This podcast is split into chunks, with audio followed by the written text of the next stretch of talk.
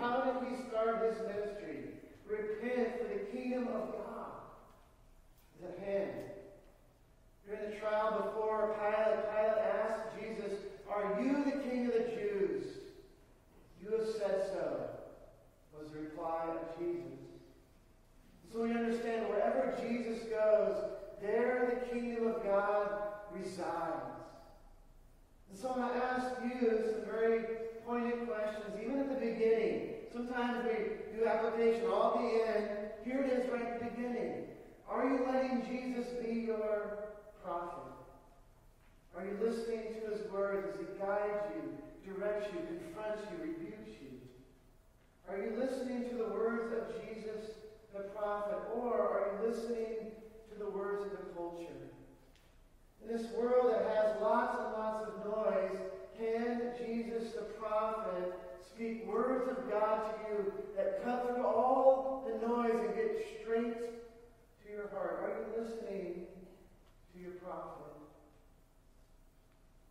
Also, are you letting Jesus be your king? Are you coming under his authority? Are you submitting to his will? Are you bowing the knee to Jesus, saying to him, I surrender all to you, to your kingship? Or do you often take the reins in your own life, do your own thing, live for your own kingdom? This kingdom is so sparkling and alluring, this great kingdom of self.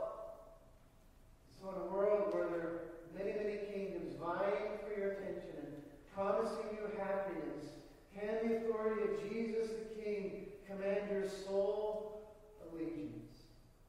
Are you listening to the voice of the prophet?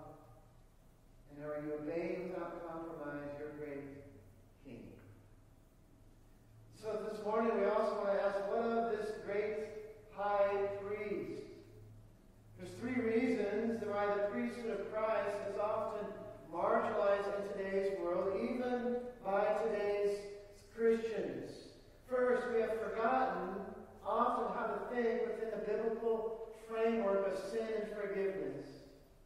Instead, our thinking is often dominated by therapeutic categories from psychology. We love thinking about positive thinking and wholeness and self-esteem and uh, positive thinking all the time. But the Bible tells you that your biggest problem is your problem of sin. And the biggest need in your life is the forgiveness of sins.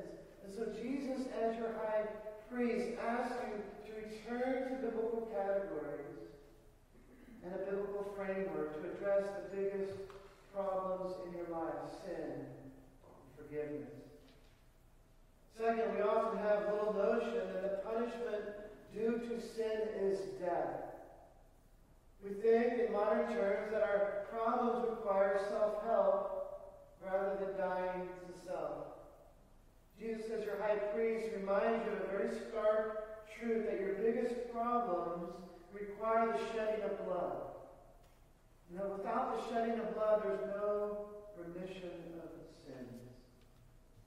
Third, why do we marginalize the, the priesthood of Christ in our lives? Because we think that coming into the presence of God is casual and normal. That taking off one's sandals is hardly necessary, that no sacrifice is ever needed, that no representative to approach God on our behalf is really necessary. Study the ancient cultures or study animistic cultures around the globe that always approach the gods, always through the shaman, through the medicine man, through the witch doctor. In other cultures and other ages, people knew a very important truth. Coming into the presence of God was no small feat. Never, ever casual. And a priest was always, always necessary to stand before God. So Jesus says your high priest insists that God is always, every single time, always approached only through Christ, our high priest, as the perfect representative on your behalf. Coming into the presence of God requires you to have a priest. So, Christ is our great high priest, argues the writer of Hebrews again and again. Sin is our problem. Forgiveness is costly. Punishment is due to sin. And coming into the, into the presence of God requires a priest. And so the prophet stands on behalf of God and talks to you as men and women, the priest stands as a representative on behalf of men and women before God. So Christ is your prophet, your priest, and your king.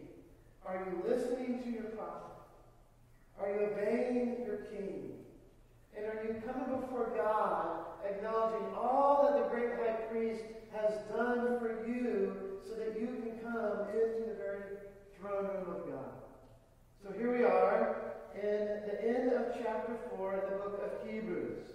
So the end of chapter 4 is like the application of the text, and then chapter 5, verse 1 through 10, is like the main body of the text. So first we'll go to the body of the message and then back to the end of chapter 4. And so in chapter 5 we have two sections. First, qualifications for priesthood, verses 1 through 4. And then the writer gives Christ's qualifications for priesthood in verses 5 through 10. It's as if the writer hangs a big sign in front of the storehouse, help wanted great high priest. And so if you enter into the storeroom, hey, I'm here for the, the, the high priestly position, here the writer gives you, here's Hebrews 5, 1 through 10. So first, qualifications for priesthood, 1 through 4.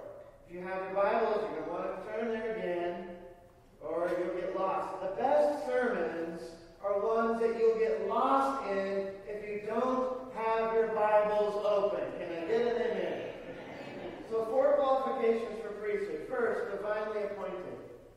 Verse 4 No one takes this honor for himself, but only when called by God. Priesthood is divinely appointed. Second, priesthood is chosen from among men. Verse 1 Every high priest chosen from among men.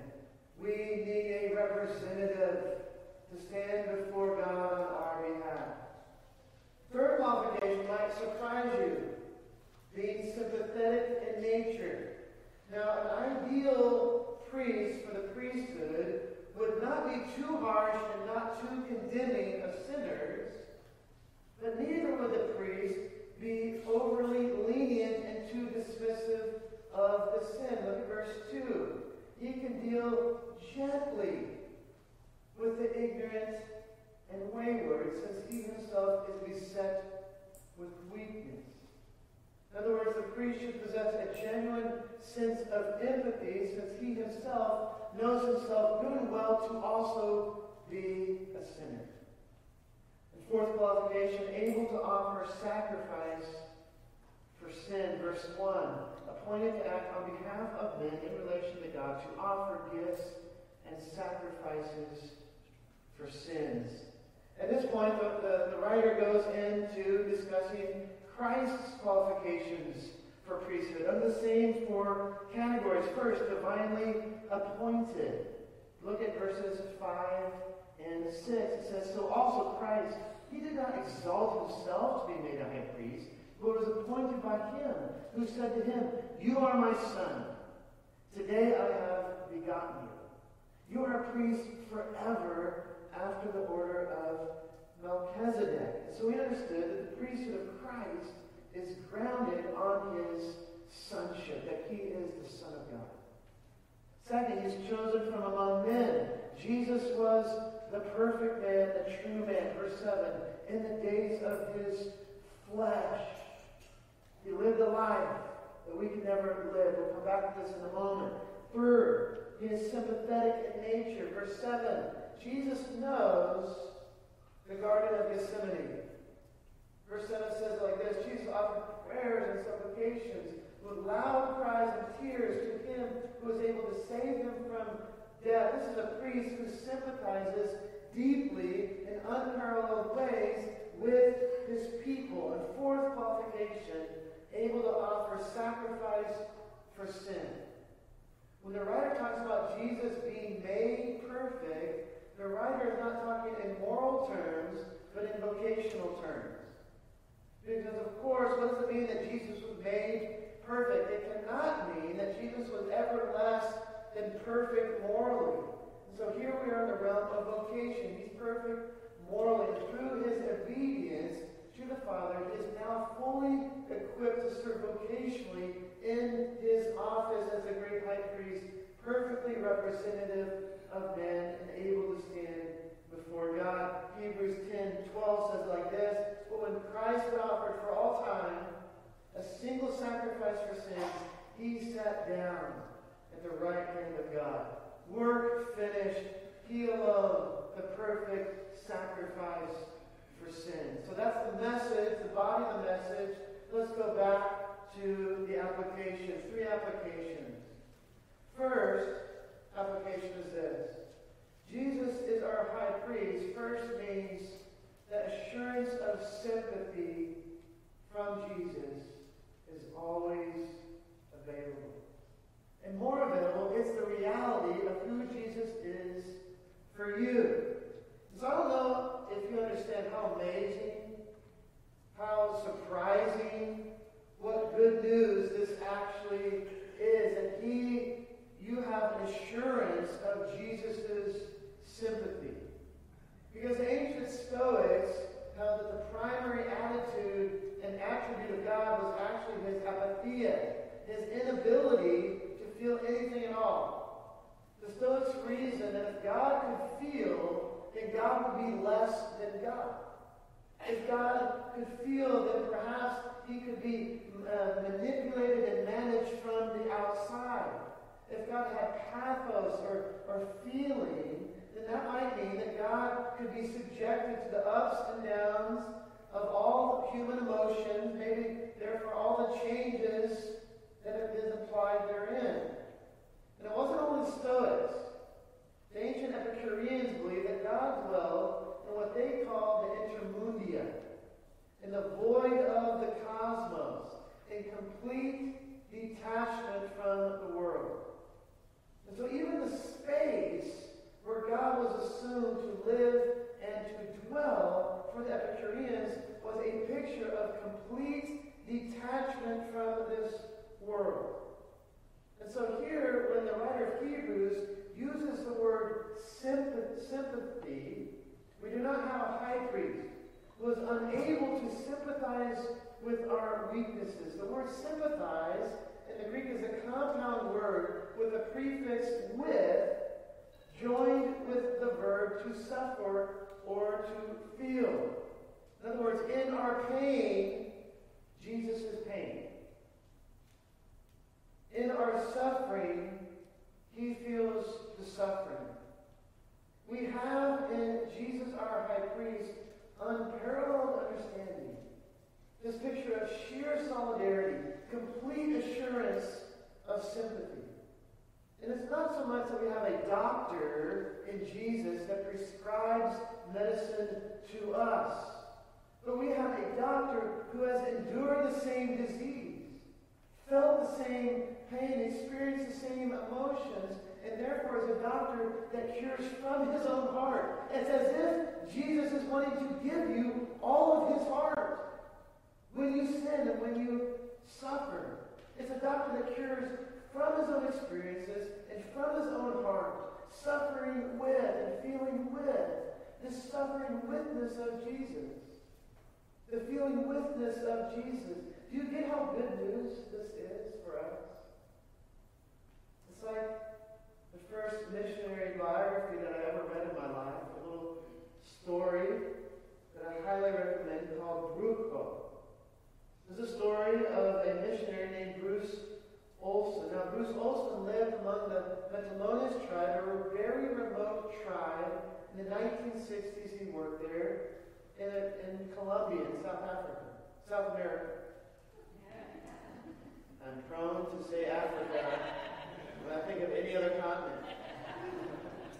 And what was happening to the Motilones tribe, he, he recalls that there was an outbreak an epidemic of pink eye that was running wild through the tribe. Now, I'm not going to embarrass anybody and they'll ask you, like, how many people experience pink eye in your life? I did one day, traveling from a remote corner of Equatorial Guinea, 13 hours through this, uh, this bush taxi, all the dust, all the, like, the huge sun, 13 hours. I couldn't treat it. The whole day was like this. one of my five top worst days ever in my life, easily. And I always thought, pink eye, what's that? I mean, it's not a big deal. I don't know about you, but that was a big deal for me. And so this is what he writes, Bruce Olson, about that time. He says, at no time, almost all the Motilones had pink eye and were going about scratching their eyes, feeling miserable. The witch doctor began to sing incantations day in and day out, up to 20 hours a day. After a week, it was obvious that her incantations weren't helping. I went over to talk to her. She was lying on a mat, resting. Her face was lined with fatigue. Bruce Olson says, I have a potion called terramycin. I said, it will cure this disease if you put it in the people's eyes. I've already used potions, she said. It didn't work. But this is a different kind of potion, I said. It will work. I've seen it work many, many before. Where does this potion come from? asked the witch doctor. Bruce Olson replied, Well, it is one that the witch doctors of my people use. and she shrugged, You are white. Your ways are different from ours. And then it occurred to him, and then Bruce Olson had this great idea. He writes, I strode back to my home and went and visited a man who had a very bad case of the disease.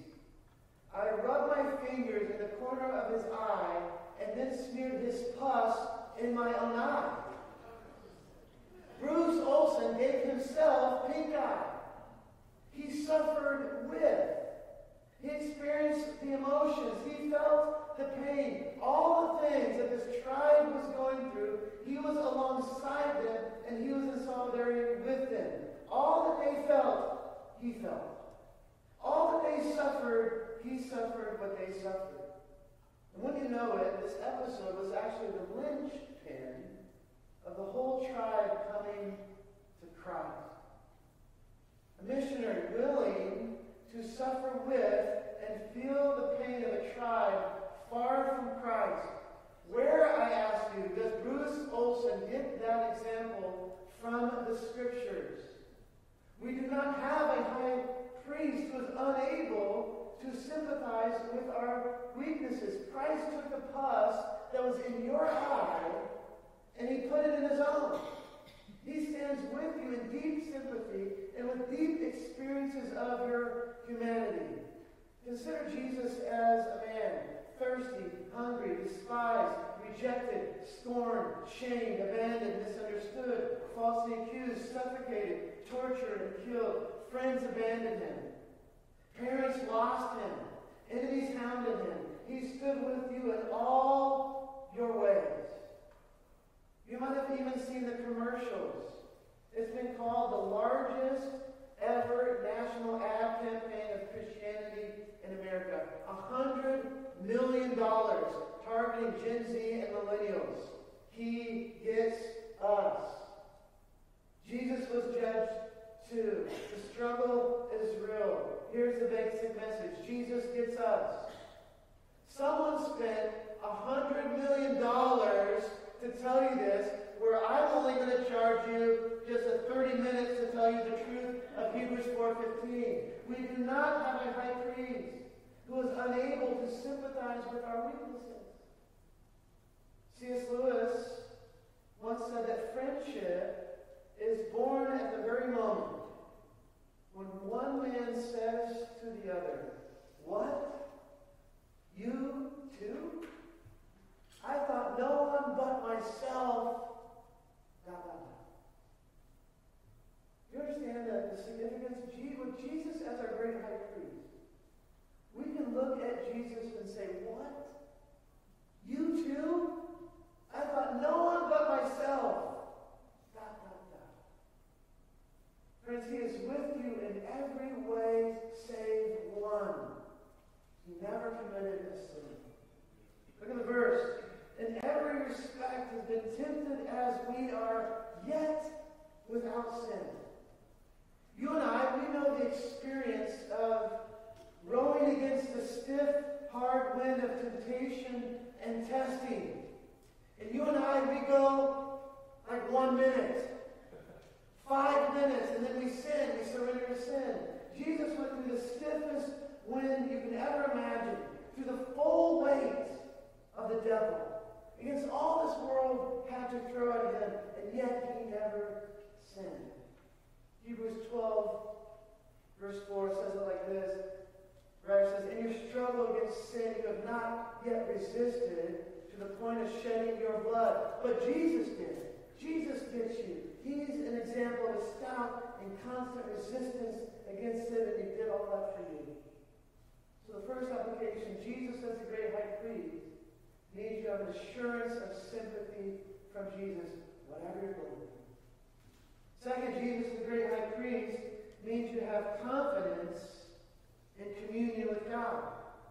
Without Jesus as your great high priest, you approach the throne of God as a throne of judgment, a throne of terror, a throne of condemnation, a throne which asks you, hey, I did not bid you to come into my throne room. Get out of my throne room.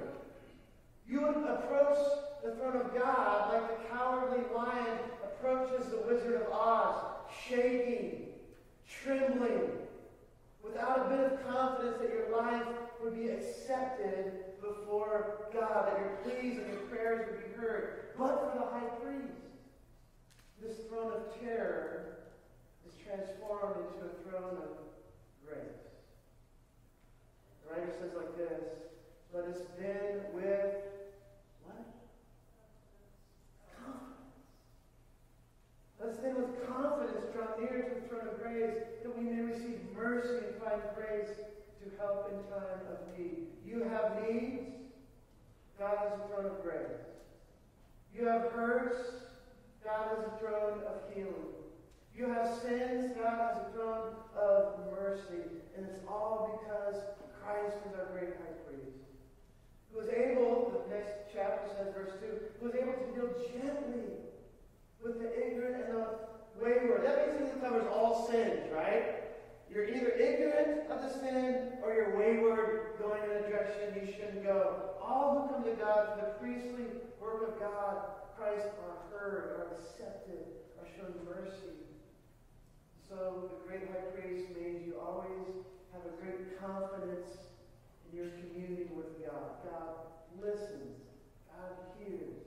God accepts because Christ is your great high priest. Assurance of sympathy with Jesus, great confidence in your communion with God. Finally, surprising blessing of intercession. Jesus is the priesthood of all priests. He's the great high priest after the order of Melchizedek. Now you think, Melchizedek, he's a mysterious dude in Scripture, right? That's a scholarly way to put it. This Melchizedek, you think, no earthly lineage. And that's part of the point, right? He is the king of Salem in Genesis 14, which is probably the shortened form of for Jerusalem, the same place where the great high priest, Jesus Christ, would serve as the priest and the sacrifice and the victim on the cross all at once outside of Jerusalem. So Abraham gave Melchizedek a tenth of everything he had. And in turn, you might think, well, what did Abraham get?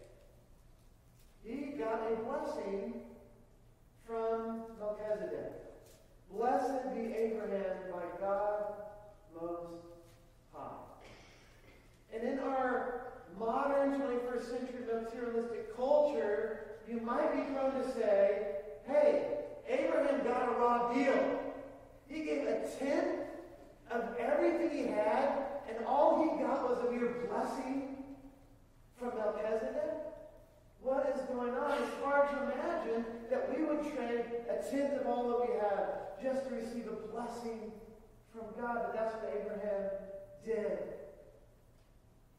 Hebrews 7.25 says like this, Consequently, Jesus, he is able to save to the uttermost those who draw near to God through him, since he always lives to make intercession for them.